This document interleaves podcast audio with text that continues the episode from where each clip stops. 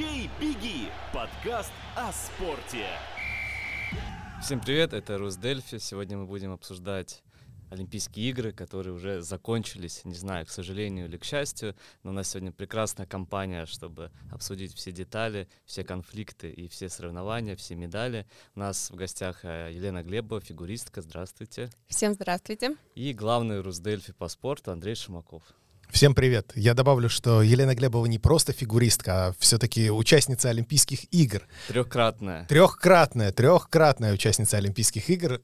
Вот, и я вижу а, вытатуированные кольца на правом запястье у Елены.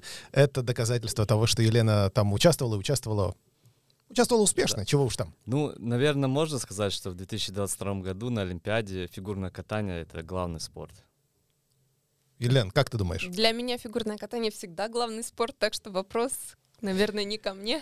А, но... Мне это кажется почему-то, не только из-за скандала. Ну, конечно же, он большую роль сыграл, но все-таки такое внимание обратили на фигурное катание не помню, чтобы, например, на прошлой Олимпиаде такое. Слушай, ну сыграл все-таки роль свой скандал, да, и мы видим даже вот по нашим новостям, что наиболее популярные новости это так или иначе, ну не только скандал, хорошо, не только Камила Валиева, но вообще женский турнир в фигурном да. катании. То есть я бы сказал, что а, почему-то женское фигурное катание сейчас популярнее, чем а, мужское парное и танцы вместе взятые. Да даже чем биатлон, который был на этой Олимпиаде. Э, биатлон на этой Олимпиаде как-то вообще мимо прошел, мне кажется. Может быть, мне кажется, еще сыграло и то, что был чемпионат Европы в Таллине, и, может быть, эстонцы, жители Эстонии следили чуточку, под, ну, чуточку э, подробнее за этим видом спорта, потому что многие действующие лица этого чемпионата Европы оказались главными и на Олимпийских играх тоже. Ну, да. да, еще один момент, что э, на Олимпиаде фигурное катание шло на протяжении двух недель. То есть на первой неделе были командные турниры, и постоянно в новостях был, было, да, что-то о фигурном катании. На второй неделе это были уже индивидуальные, поэтому вот две недели подряд мы постоянно какие-то новости, связанные с фигурным катанием, получали. Лен, а вот, кстати, твое отношение к командному турниру, все-таки э, получается 8, про 8 программ, да, 8 таких э, очень серьезных прокатов, всего одна медаль, всего один комплект медалей, э, и у нескольких команд сразу перед стартом мы понимаем, что, ну, шансов у них, наверное, например, у сборной Грузии побороться за медаль, ну, наверное, не очень много. Э, насколько это удачный формат, на твой взгляд? Я думаю, что однозначно удачный, хотя бы потому, что больше медалей разыгрывается. То есть с Олимпиады больше приедет олимпийских чемпионов, больше медалистов будет. И даже для той же Грузии, да, попасть в десятку в индивидуальной дисциплине ты не всегда сможешь это сделать. Если ты выступаешь в команде, если твоя команда уже квалифицировалась на Олимпиаду, то как минимум у тебя будет место в десятке, что уже потрясающий результат. А, было видно, что некоторым фигуристам не хватало э, запаса именно из-за того, что был командный турнир, и все-таки совершить четыре проката, то есть откатать две коротких программы, две произвольных на одном турнире, ну, все-таки довольно сложно. И мы видели, что нескольким фигуристам из-за этого, ну, просто, возможно, не хватало сил. Как тебе показалось? Я думаю, здесь даже не столько физических сил, сколько эмоционально, так как, э, конечно, спортсмены катают эти прокаты на тренировках, э, каждый день, кто-то катает каждый второй день. Вот. И, по сути, физическая нагрузка, она такая же, но вот эта эмоциональная, которая забирает во время выступления, она, конечно, гораздо больше, чем во время тренировок, и поэтому вот некоторые действительно очень удачно выступили в командном, выложились, и уже в индивидуальной дисциплине не смогли так успешно. Давайте по персональным пройдемся, начнем э, с нашей э, соотечественницы Евы Лотты Кибус. А, как тебе, Елена, ее выступление в финале. Я думаю, что очень достойно она выступила. Конечно, это был не ее максимум. Напомним, что осенью этого сезона она набирала за 200 баллов. А, такого результата она на Олимпиаде А здесь было чуть показала. за 170. Да, 170. 21 место она заняла, если не ошибаюсь. Я думаю, что для Эстонии это очень хороший результат. Кстати, у меня тоже было 21 место в 2010 году. А, она выступила достойно, не было никаких катастрофических прокатов, и сама она тоже выглядела счастливой и выложила пост в Инстаграм, что это было очень эмоционально. И да, я думаю, что она очень достойна достойно представил нашу страну. А почему про нее часто говорят, что если она сама соберется, тогда она сможет? У нее какое-то такое настроение, э, не боевое, может быть, или, или с чем это связано? А, говорят, что она не очень стабильная на тренировках. То есть она все умеет, она выполняет абсолютно все тройные прыжки, она делает все элементы, которые у нее в программе, но она довольно нестабильная. То есть если она возьмет себя в руки и покажет свой максимум, то она действительно очень высокие баллы может э, набрать. Но а это из-за возраста или из-за чего это? Я думаю, такой склад характера просто. Существуют же спортсмены плюс старт, минус старт, да? Кто-то идеально катается на тренировках, но никогда не может реализоваться на соревнованиях. Кто-то наоборот на тренировках очень много делает ошибок, но умеет настолько хорошо собираться, что выступает всегда гораздо лучше, чем он тренируется. Но вот мне показалось, что у Эвы Лотты получилось все-таки лучше, чем в Таллине, а, получилось в Пекине лучше, чем на чемпионате Европы домашнем, а цифры, ну, примерно одни и те же, да, судьи поставили одни и те же баллы. Это как-то связано, может быть, с домашним судейством немножечко, или все-таки а, программа была чуточку проще, и поэтому ее так оценили? А, стоит заметить, что все-таки судейство от старта к старту немножко отличается. То есть не совсем корректно э, сравнивать э, э, баллы одних соревнованиях и других. Все равно это другие люди судят. Это же состав судей на каждых соревнованиях разный. Все равно плюс-минус будет какая-то разница. Та же вторая оценка и имеет роль. Да? То есть если по технике оценка более объективная, то все-таки вторая оценка немного субъективная. И здесь уже судья решает, как бы нравится, не нравится нравится, там большая оценка, меньшая оценка, поэтому я бы так досконально бы не сравнивала пункты, заработанные здесь в Таллине и на Олимпиаде. Угу. А, ну давайте тогда дальше пойдем уже к самому интересному, к Камиле Валиевой, которая заняла четвертое место, не попала на пьедестал. Все мы видели, а, как она каталась, все мы видели, что уже где-то в, первой половине уже все пошло не так, она начала падать, она не собралась с эмоциями. А, это было ожидаемо или нет? Ну, это было, конечно, неожидаемо, потому что Камила Валиева на протяжении нескольких сезонов не проигрывала вообще никому. Она выступала вначале на юниорском уровне, с этого сезона она выступала на взрослом уровне. Каталась она обычно очень стабильно. То есть, конечно, бывали какие-то мелкие помарки на сложных элементах, но э, в целом, чтобы вот программа так не удалась, как э, вот э, в финале на Олимпиаде, такого мы не видели. Скандал все-таки ее раздавил? А, ну, наверное, конечно, это повлияло очень сильно на ее эмоционально-психологическую подготовку.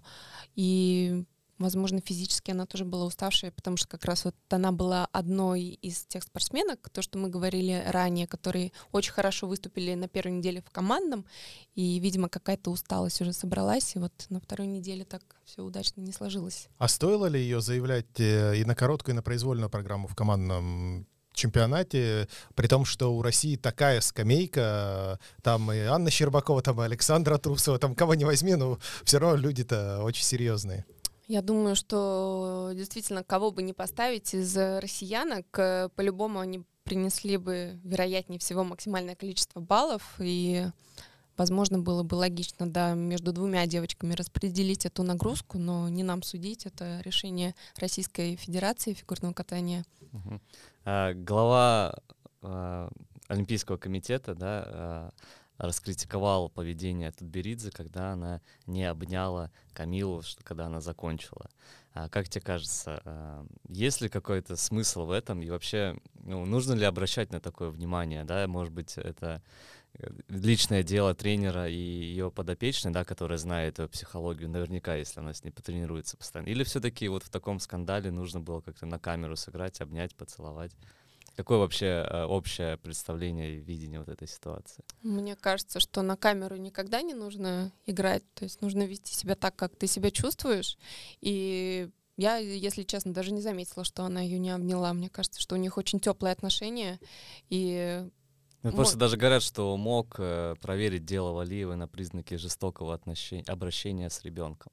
Вот То есть, если тренер не обнял э, своего подопечного после старта, то это жестокое обращение с ребенком. Ну, ну да, то есть ей там сколько, 15 лет, и можно лет. было как-то по-матерински, что ли, более поступить. Ну, в том же Инстаграме была целая куча фотографий с тренировок, где они обнимаются и тесно общаются, и видно их очень теплое, близкое отношение, и где-то, если она ее не приобняла, мне кажется, это вообще ерунда какая-то. Угу. То есть, окей, хорошо. Мы не согласны с главой МОК, Андрей. Мы можем себе позволить не согласиться, Виталий. Хорошо, дальше. Александра э, Трусова. Э, она заняла Второе, Второе место, место. И это было потрясающе с точки зрения вот этой такой спортивной акробатики фигурного катания выступления. Это такой э, Натан Чен в юбке.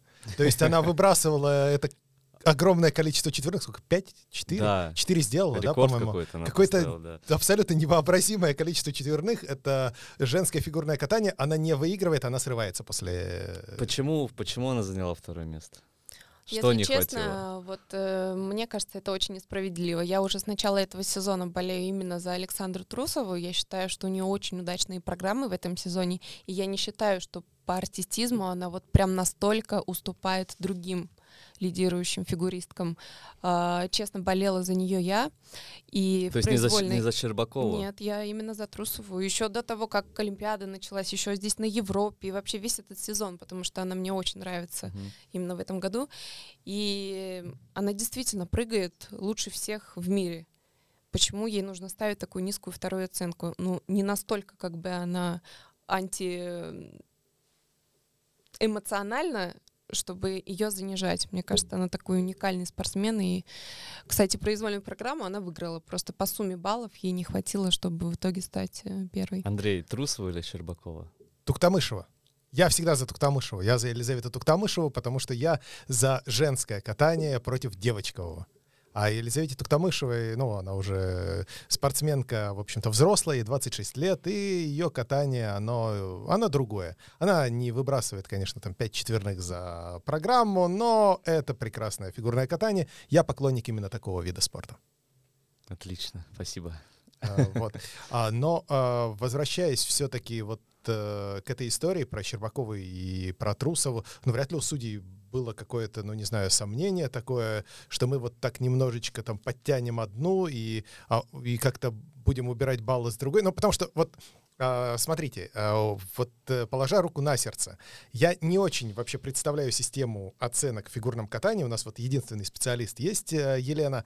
А, Но когда Олимпиада проходит в Китае, и когда китайская пара выигрывает у российской так вот сколько там, 63 сотых балла, ну, мне кажется, что в таком субъективном виде спорта тут могут возникнуть какие-то вопросы, потому что кто на глаз видит эти 0,63 балла, я не знаю таких людей.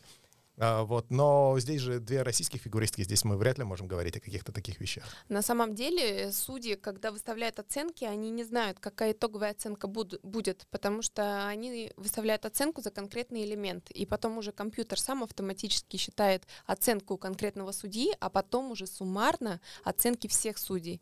То есть судьи, когда видят на табло оценки, для них это тоже как бы новость. Они не знают заранее, что там получится, какая сумма. Поэтому подсчитать там и вот то, что кто-то выиграл у другой пары там на какие-то соты, ну, это практически нереально, потому что судья не один, их там 9, где-то 11, э, 12 человек. Вот, и прямо так спрогнозировать и точно поставить где-то тут снять, а где-то добавить, ну, невозможно. То есть сейчас все-таки система судейства более объективна, чем э, сколько там, 15-20 лет назад? Да, конечно, Э, однозначно. Тебе же приходилось как раз кататься в обеих системах судейства. Вот э, что изменилось после этого перехода? Для тебя, как для фигуристки? Э, Наверное, оценки стали более понятными. То есть э, после соревнования тебе выдают протокол, где черным по белому написано, за какой элемент ты сколько получил, какой судья тебе дал добавку, какой снял. И спортсмену и тренеру более понятно, над чем и работать дальше. То есть если у тебя какая-то часть программы, скажем, идет по минусам, ты знаешь, что вот над этими элементами нужно подработать. И правила стали более четкие. Тоже очень толстая есть книга правил, где абсолютно все дотошно расписано. За какой прыжок, где будет добавка, в каком случае будет, э, наоборот, съем. То есть, ну, все стало гораздо проще и доступнее. А, окей, хорошо, давайте э, последний вопрос про фигурное катание. А, коллеги, как вам кажется, что будет дальше с тройкой Тутберидзе, да, с Трусовой, Щербаковой, Валиевой? А Какое, какое будущее их ждет? Потому что одна уже сказала, что заканчивает карьеру. Ну, слушай, это было эмоциональное Да. заявление. Я от шахматистов, знаешь, после каждого турнира слышу такие заявления. Да-да-да. А другая, там, э, какой-то допинг, до- допинговый скандал, непонятно, как закончится, ну, хотя она уже вышла на тренировки. Э, Третья, вообще чемпионкой стала Олимпиады. Что, что будет дальше, Илья?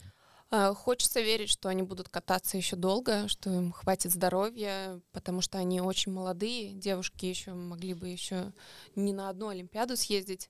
Но, конечно, это будет тяжело удерживать лидирующие позиции, так как э, в России, как ты сказал, скамейка запасных очень длинная. Нереальная абсолютно.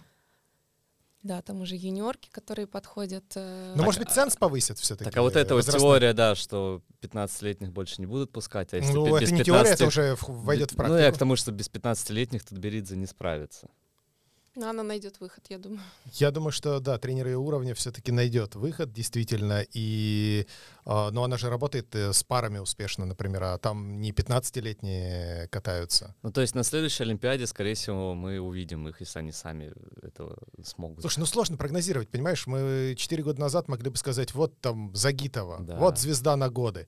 Липницкая там. До этого много кого, Лепницкая, да. Евгения Медведева, которая так ни одной Олимпиады и не выиграла, хотя на своем пике она была на две головы сильнее всех. И а, как раз э, когда я комментировал на ТВ Плюс чемпионат мира, Лена, ты работала как раз в Хельсинки, да, в этот момент на этом а, турнире. Медведева же была просто на две головы выше. Да, недосягаемая была. Абсолютно. А, А прошло... Почему она закончила?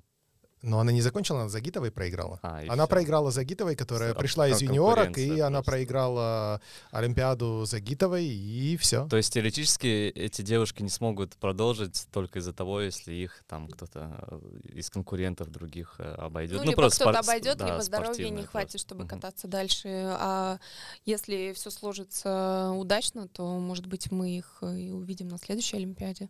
Хорошо, предлагаю э, дальше перейти. Один вопрос еще Да. все-таки про фигурное катание. Пожалуйста. Виталий, мы все-таки совершенно несправедливо забыли о дебюте Александра Селевко на Олимпийских играх.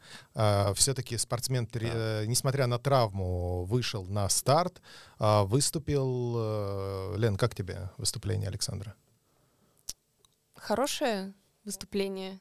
Конечно, место не самое высокое, но уже большое достижение то, что он выступил на Олимпиаде, то, что он квалифицировался, то, что он входит в топ-30 спортсменов мира. Это уже очень круто. А вот стоило так рисковать здоровьем, потому что ему врачи запретили падать. Ему пришлось э, э, свою программу очень сильно упрощать, отказываться от сложных прыжков, чтобы не упасть ненароком и не получить, не сугубить травму. Вот как тебе кажется, спортсмену стоит идти на такой риск, чтобы получить опыт э, выхода на олимпийский каток? Или все-таки стоит себя поберечь? Я думаю, это личное решение, но я бы тоже вышла бы. А мне просто не совсем понятно, как можно соревноваться не в полную силу на Олимпиаде. Ну, можно упростить программу просто. То есть, например, изначально заявлен был четверной прыжок. Вот, но ты знаешь, что с четверным ты не справишься, идешь тогда тройной Поменьше. делаешь. То есть ты не получишь там 100 баллов, но получишь 80, но зато ты выступишь. А, окей. А, Андрей, вот э, какого-то человека, если отметить, ну или сборную, ладно, не команду на этой Олимпиаде, кто тебе больше всего запомнился? Слушай, ну мне запомнилась э, Келли Сильдару, разумеется, потому что, ну, очевидно, что это единственная медаль Эстонии, это понятно. А, И она выступила во всех видах, и во всех видах выступила неплохо на самом деле. А, Единственное, что если бы правила в Бигейре были бы немножко другие, а, сам не понимаю, о чем я говорю, заметим в скобках, потому что правила Бигейра э, от меня где-то находятся на Луне. Но все-таки, ну, она, она большая молодец. Очень жалко, что осталась деревянной медалью в последнем виде программы Да. в хавпайпе, не Чуть-чуть. завоевала, да, чуть-чуть совсем не хватило до бронзы. И вот там тоже есть какие-то вопросы к судейству, потому что я смотрел эти выступления внимательно, проснулся в 3.30, э, заварил себе кофе, уставился в экран. И вот последний ее прокат был классным. Она реально э, делала более сложные какие-то вещи, и даже, окей, э, у меня взгляд очень любительский, но я слышал комментарии профессионалов, и они говорят, что ее трюки были сложнее. Почему оценка за последнюю попытку была ниже, чем за вторую? У меня ответа на этот вопрос нет. Ну и, конечно, из эстонских э, спортсменов э, еще двое, безусловно. Это Кристиан Ильвес, человек, который отсидел две недели в э, номере вот ты, отеля. ты, ты должен был мне задать этот вопрос про, про персоналию, который больше запомнился. Это вот чисто мой человек, а, Так, потому что так. он, он хоть и ничего не выиграл, правильно, но он зато вышел, и на в прыжках с трамплина он был вторым. А, В гонке чуть-чуть, конечно, не повезло, но для меня это пример, что ты все равно до конца. Я не представляю какой-то ментальный удар, когда ты готовишься там 4 года к Олимпиаде, приезжаешь и сдаешь там тест положительный, и это никак не сказывается. А чувствуешь себя нормально здоровье, при Тебе этом? отлично. Тебя запирают в номер и дают только велотренажер, какие-то гантели. Ну, что это смешно для лыжника особенно, да, там 10 километров на лыжах, это, ну, какой велосипед. И ты делаешь... Кросс вокруг кровати. Да, одну тренировку делаешь, пару раз прыгаешь, и там уже лучше две недели просидя в отеле, и выходишь. Ну, это для меня просто... Вот это Олимпиада, да, вот это вот олимпиец настоящий. А, Елена, такой же вопрос тебе. Какой тебе больше всего человек Из или команда? команды. Неважно, вообще неважно. Ну, я буду говорить про фигурное катание. Очень большое впечатление на меня произвела пара Тарасова-Морозов. Они несколько сезонов подряд были то третьи в команде России, то четвертые, то там вторые. А тут они просто выдали наилучшие прокаты своей жизни. И именно на Олимпийских играх и короткую программу и произвольную они откатали безошибочно, стали вторыми. Это лучший результат э, на этой Олимпиаде российских пар. И, конечно, не могли они скрыть своего счастья. И вот действительно поставили такую жирную точку на своей карьере. Но если бы набрали на 0,64 балла больше, то, я думаю, точка была бы еще жирнее. Андрей, пару слов про Большунова мы должны сказать. Мне кажется, должны. Ну, Александр Большунов великий лыжник, здесь э, бесспорно. И то, что Елена Вяльбе... И то, за- что у нее эстонская фамилия. Да, заметим, в скобках все-таки. Нельзя сказать, что у Елены Вяльбе есть эстонские корни, но определенно с э, нашей страной она породнилась, породнилась, да, так, да. породнилась с нашей страной. Все-таки, да, ее муж, э, мужем был Урмас Вяльбе, известный эстонский лыжный гонщик. А, но оставим это. А, прекрасно готова, прекрасно готова российская лыжная команда. Абсолютно э, такая же скамейка, как в российском фигурном катании. Понятно, что Большунов стоит особняком, да, но выходит Якимушкин, который, а, казалось бы, провалил, э, по-моему, скиатлон, он там провалил. Он выходит на гонку, которая изначально должна была быть 50 километров, но ее сократили. Окей, выходит на этот марафон, и он второй. Понимаешь? То есть ты любого человека из рукава достаешь, и он хоп, и выигрывает. А, на а, эстафету заявили Сергея Устюгова, и он на своем этапе еще увеличил преимущество от норвежцев. Ну, то есть абсолютно любой человек может выстрелить и может э, взять медаль. И это, конечно, удивительно. Но Большунов, да, Большунов стоит особняком. Ну, следующая команда, там есть прямые связи с нашей страной. Это Сборная Финляндии по сборная хоккею. Финляндии по хоккею, которая вчера одолела Россию 2-1 и, и впервые заработала золотые медали на Олимпиаде. Елена смотрела? А я летела в этот момент, на самом деле. Ну, такая забавная ситуация, что у меня у мамы финские корни, а у папы российские. Вот, и мы не знали, за кого За кого болеть. болеть? Поэтому кто бы не выиграл, мы были рады. Ты смотрел, Андрей? А, Нет, я финал не смотрел. Все-таки несколько дней подряд э, жить в олимпийском режиме довольно сложно. Финал я не смотрел. Я посмотрел несколько матчей обеих команд на этом турнире, но вот как-то остался а, без главного финала. Я смотрел матч за третье место Словакия-Швеция. У словаков э, 17-летний Славковский, просто новая звезда хоккея, лучший снайпер Олимпийских игр. В 17 лет парню. А про сборную Финляндии, ну, действительно, у команды нарвские корни. Нарвские корни, Лео А нарский Комаров. хоккей славится, нарский хоккей. Нарвский хоккей славился, да, с советских времен. А, Но если говорить без иронии, то Лео Комаров действительно родился в Нарве, потом в детском возрасте еще переехал в Финляндию и потом с успехом играл за сборную этой страны, продолжает играть. Насколько я понимаю, это был его, ну если не последний турнир, то уж последний сезон, может быть, он приедет на чемпионат мира играть, но точно последняя Олимпиада, все-таки уже 35 возраст. лет. Да, возраст у Лео 35 лет, и на следующей Олимпиаде уже будет э, весьма и весьма преклонным. Но, в общем, э, эстонские-то спортсмены в разных командах могут выступать. Но победила все равно Норвегия. Э, Больше всего медалей, э, больше всего золотых медалей. Ну, А. смотри, как э, победила. В том плане, что в Норвегии э, прекрасные лыжи, но мы и так об этом знаем. Прекрасный биатлон, но мы и так об этом знаем. То есть давайте мы а, сделаем 20 э, дисциплин в биатлоне, и там норвежцы еще больше будут выигрывать медалей.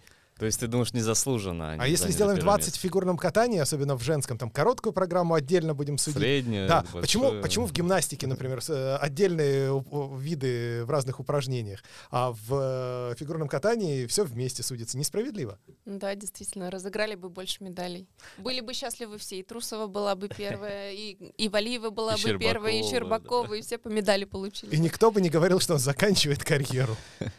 А, ну, я просто хотел спросить, что нужно сделать Эстонии, чтобы на зимних Олимпийских играх все-таки. А вот, вот интересно, Елена, как тебе кажется, Эстония страна для зимних Олимпийских игр или для летних? Скорее для зимних, мне кажется потому что у нас, э, ну, все-таки развитый конькобежный вид спорта и фигурное катание, и лыжи, да, у нас вот опять вот такой, опять у нас, да.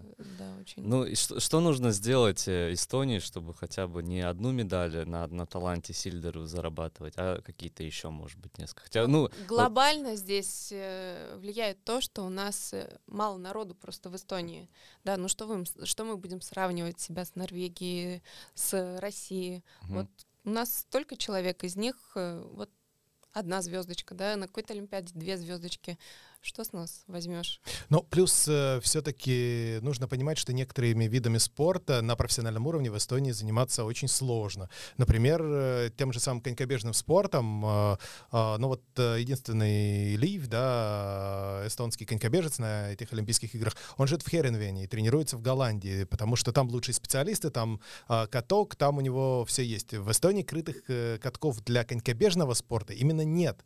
И поэтому а, кстати, а Сильдеру она где живет? В Таллине, по-моему.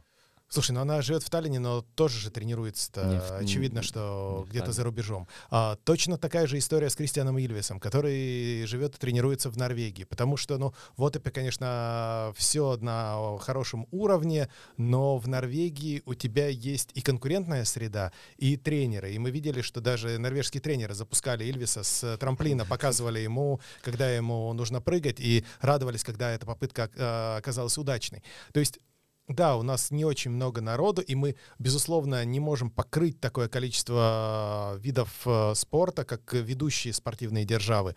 Но и даже вот таким нашим отдельным спортивным звездочкам, ну вот как, э, помнишь, Роберт Роба, когда приходил к нам на подкаст, он говорил, что, ну, значит, нужно уезжать. И вот чтобы стать, он говорил про хоккей, да, чтобы стать хоккеистом, нужно там лет в 14 хотя бы уезжать либо в Финляндию, либо в Россию, либо в Швецию, в какую-то страну, где играют в хоккей на другом уровне. Видимо, это все проецируется на другие виды спорта. Ну, Елена осталась никуда не Но фигурное катание это, это другая история. Ну, кстати совсем. говоря, я же три года в Америке тренировалась. А, поэтому... ну да, значит, теория работает на сто процентов. А, окей, хорошо. Предлагаю тогда к последней теме нашей перейти. Да, Елена вернулась на пост директора Тондираба. Ура! Два года спустя... Э, Теперь вс- все бесплатно могут фигурным катанием заниматься или как? Лена, Теретулема Тагаси, что я могу сказать? Спасибо большое, да, я тоже очень рада. Сегодня первый рабочий день, уже со всеми коллегами встретилась, есть некоторые новые работники, со всеми познакомилась. Ну Очень и что рада. теперь? Елена Глебова будет возрождать а, фигурное катание, чтобы Ева Лотта и на следующей Олимпиаде была, и чтобы Леванди участвовал, или еще, может быть, какие-то новые Камилы Валиевы у, у нас уже появлялись? Ну, конечно, будем стараться обеспечивать хорошими условиями наших спортсменов, э, как э, взрослых, так и малышей, потому что они именно те, которые будут э, там через 4, через 8 лет представлять нашу страну.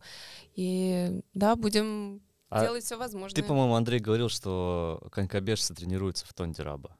Я говорил да, такое? Или, или Наташа говорила, не помню. Есть, есть же да, такое, это да? правда. А, там Какие вообще, вот, если можно, да, перечислить виды спорта? У нас четыре вида спорта. Это конькобежный спорт, как ты сказал, фигурное катание, хоккей и керлинг. Угу. Керлинг там отдельный зал даже, по-моему. Да, у нас всего четыре зала, главная арена, на котором проводятся разные мероприятия, будь то концерты, либо спортивные. А, в свободные дни там проводят тренировки фигуристы и хоккеисты, и отдельная площадка для керлинга и еще две э, маленькие площадки. Это для всех остальных видов спорта. Это и хоккей, фигурное, и конькобежный спорт. А кон- кон- конькобежцы тренируются, это шорт-трек имеется? Шорт-трек, да. Они, ну, получается, круг немножко меньше, чем э, на конькобежном. Угу. А в керлинг можно прийти просто поиграть? Можно. Вот я попробовал, мне даже Ну все, со- составляем команду Дельфи тогда. А, Лен, а может быть расскажешь тогда про какие-то ближайшие мероприятия, которые в Тондираба будут и ждут наших слушателей? Да, мероприятия возрождаются после коронавирусной паузы или нет? Да, возрождаются. Вот э, в ближайшее время у нас как раз пройдет чемпионат мира У-18 по хоккею. После этого будет чемпионат Европы по самбо. И в мае уже ожидаются первые концерты после большой паузы. Это будет концерт Валерии, также концерт э, Киркорова и чемпионат Эстонии по фитнесу. Чемпионат... Это тот знаменитый самбо на льду, да, я правильно понимаю? Лед для этого растопят, Новый, новый вид Киркоров тоже будет не на льду, я думаю, и Шоу Валерий. Киркорова на льду, я посмотрел. Но Филипп Бедросович может, я думаю. Так, а, и получается, сейчас к нам будут приезжать артисты все больше и больше, и э, какие-то но- э, послабления в этом Да, плане. надеемся, что будем уже возвращаться потихоньку к нормальной жизни, но во всяком случае в календаре мероприятий у нас вот сейчас уже запланировано. А для детей, может быть, тоже что-то есть. А вот э, скоро как раз начинаются каникулы, и мы вводим такую акцию, что за 3,50 э, дети могут покататься на коньках. Э, В билет входит уже и аренда коньков, и сам выход на лед. Э, Для взрослого цена 5,50, и такая компания будет действовать с 28 февраля по 6 с 28 марта по 6 февраля. И также напомню, что в течение всего года для детских садов и для школ Таллина э, действуют тоже особые скидки, и можно прийти большим классом или несколькими классами тоже покататься на коньках. А с какого э, времени, с какого возраста, с какого возраста имеет смысл приводить своего ребенка покататься просто? Ну, в 4-5 лет дети уже хорошо стоят на коньках. 4-5 лет, ого. А, спасибо большое, Елена, что к нам пришла. А, с вами были Виталий Бесчастный, Андрей Шимаков, Елена Глебова. И слушайте наш подкаст на всех платформах. Э, Смотрите Олимпиаду, когда она будет еще через э, год уже практически, да, летом следующего года. Ну, летняя. Летняя, да, через, через два года. А какие у нас еще, Андрей, ближайшие спортивные турниры? Ну, мы ждем чемпионата мира по хоккею, в том числе и юниорского, который будет Который в Таллине, понедельник, да. да. И мы ждем, наконец-то, спустя какое-то огромное количество времени, а, выступления взрослой эстонской сборной в, во втором дивизионе, э, дивизион 1Б. А, Вот мне, например, любопытно посмотреть э, на Роберта Робу, наконец-то. Надо будет в сделать, форме? сделать там корпоратив. А мы будем продолжать выпускать спортивные подкасты, но уже не на тему Олимпиады, на какие-то других, о других событиях говорить. Спасибо, что нас послушали, и до новых встреч. Пока. Пока. «Бей, беги» — подкаст о спорте.